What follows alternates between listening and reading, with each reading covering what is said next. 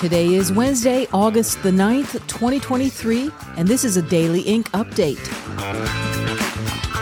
The Fifth U.S. Circuit Court of Appeals has blocked another attempt coming from the Biden administration when it comes to student loan debt forgiveness. A judge has placed a stay blocking the Biden administration from proceeding with a rule change within the U.S. Department of Education when it comes to borrowers and their repayment of student loans. The proposal would have involved $39 billion worth of student loans. The judicial stay comes after a lawsuit was filed against the plan from the state of Texas and the Career Colleges and School Association in that state. In Colorado, a federal judge there has blocked a state law that limited the sales of guns from going into place. U.S. District Judge Philip Brimmer issued a preliminary injunction against the law this past Monday, saying that it violates precedent that was set by the U.S. Supreme Court when it comes to the 2022 ruling on Bruen versus New York Rifle and Pistol Association. The state law raised the legal age in purchasing a gun to 21 and created a three day waiting period. Brimmer did not place an injunction on the waiting period portion of this law, so that part will go into effect in October of this year. Well, there is a big election fraud story coming out of Michigan from the Gateway Pundit Media Group. Gateway Pundit editor in chief Jim Hoft says that they have now gained access to a police report out of the city of Muskegon regarding the 2020 presidential election. Hoft spoke about this report on Steve Bannon's War Room. The two offices locally that where they were filling out these registrations. When they went into these offices, Steve, um, they found um, semi-automatic weapons. They found silencers. They found bags of these prepaid cash cards. They found um, uh, they found burner phones, and um, so so it's it's unbelievable this story. And, and we also know that this group had several offices across Michigan. We also know that this, this same group and its uh, GBI strategies had offices in other swing states. Steve, they were filling out registrations. And of course, as you know, and as Gateway Pundit has reported extensively on, this is, you know, they, they need these bloated voter rolls in order to cheat and steal. Yes. And I believe that. That's that's yes. you know something I firmly believe. No, this it's, That's it's, it's, been... it's, it's the predicate. When you get the to get the mail in, the phony ba- ballot harvesting, the mail in ballots, the predicate, you got to get the phony registrations. That's what they're doing in the college towns. That's what they did in Nevada. That's what they did in Pennsylvania. That's what they've done. Right. That's that is a predicate. It has to be done. The other thing we found is they weren't just dropping off these uh, registrations in the local offices.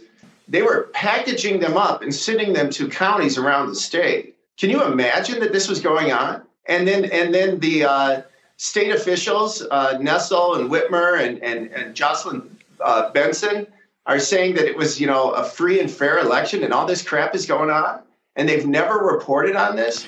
Hoft said that funding for GBI was traced to various Democrat entities, including $1.5 million coming from the Doug Jones senatorial campaign in Alabama, which occurred back in 2017 and 2018, and the Joe Biden presidential campaign of 2020. A former senior FBI agent is pleading guilty in federal court this week to charges of illegally working for a Russian oligarch.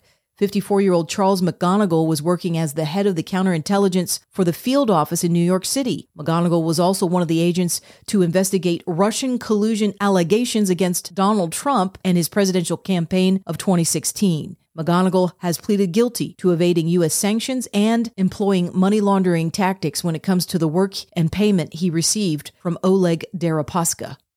Florida Governor Ron DeSantis has made major changes to his presidential primary campaign again. DeSantis has switched out his campaign manager, moving Generra Peck to the position of chief strategist and promoting James Uthmeier to head up the campaign. DeSantis has also fired about one third of his campaign staff in the past few weeks due to money shortfalls and diminishing poll numbers.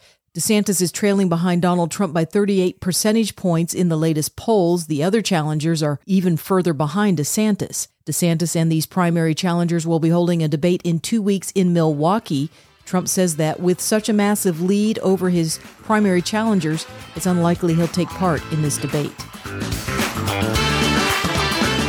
These national story updates have been brought to you by Open Ink, a website that is a repository of documents for those who like deep digging, critical thinking, and true journalism where the facts speak for themselves.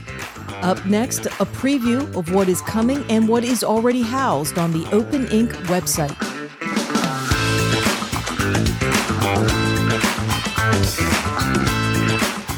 Continuing on with the latest release of the John G. Trump collection on the Open Ink website, there are several areas to explore when it comes to the legacy of this amazing man who was Donald Trump's uncle, as well as the longest tenured professor at MIT. John Trump worked with Robert Van de Graaff in developing the Van de Graaff X ray generator, which was used in providing cancer therapy. A 1953 newspaper article from the Hartford Courant is just one of dozens of documents on the Open Ink website that reveals the successes that Trump had in his scientific and medical endeavors. This particular article details how high voltage radiation, which is different from the X ray machine, was used on patients with advanced stages of lung cancer.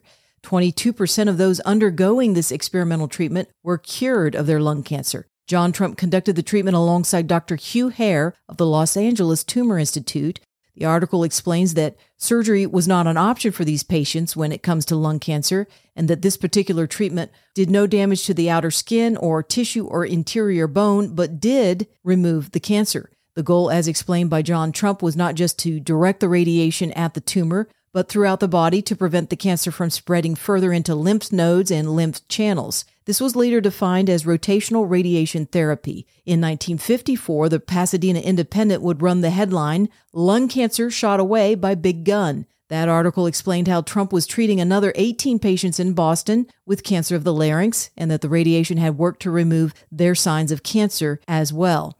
Years later, Trump would then join forces with the Lahey Clinic physicians in order to treat more than 10,000 patients at the MIT High Voltage Lab. John G. Trump published 80 scientific publications in the field of electrical engineering and radiology during his tenure at MIT. Be sure and go to the Open Ink website. When you do that, type in open.ink backslash GJT in order to access the gallery of all the John Trump related documents. Thanks for listening to this Daily Ink update.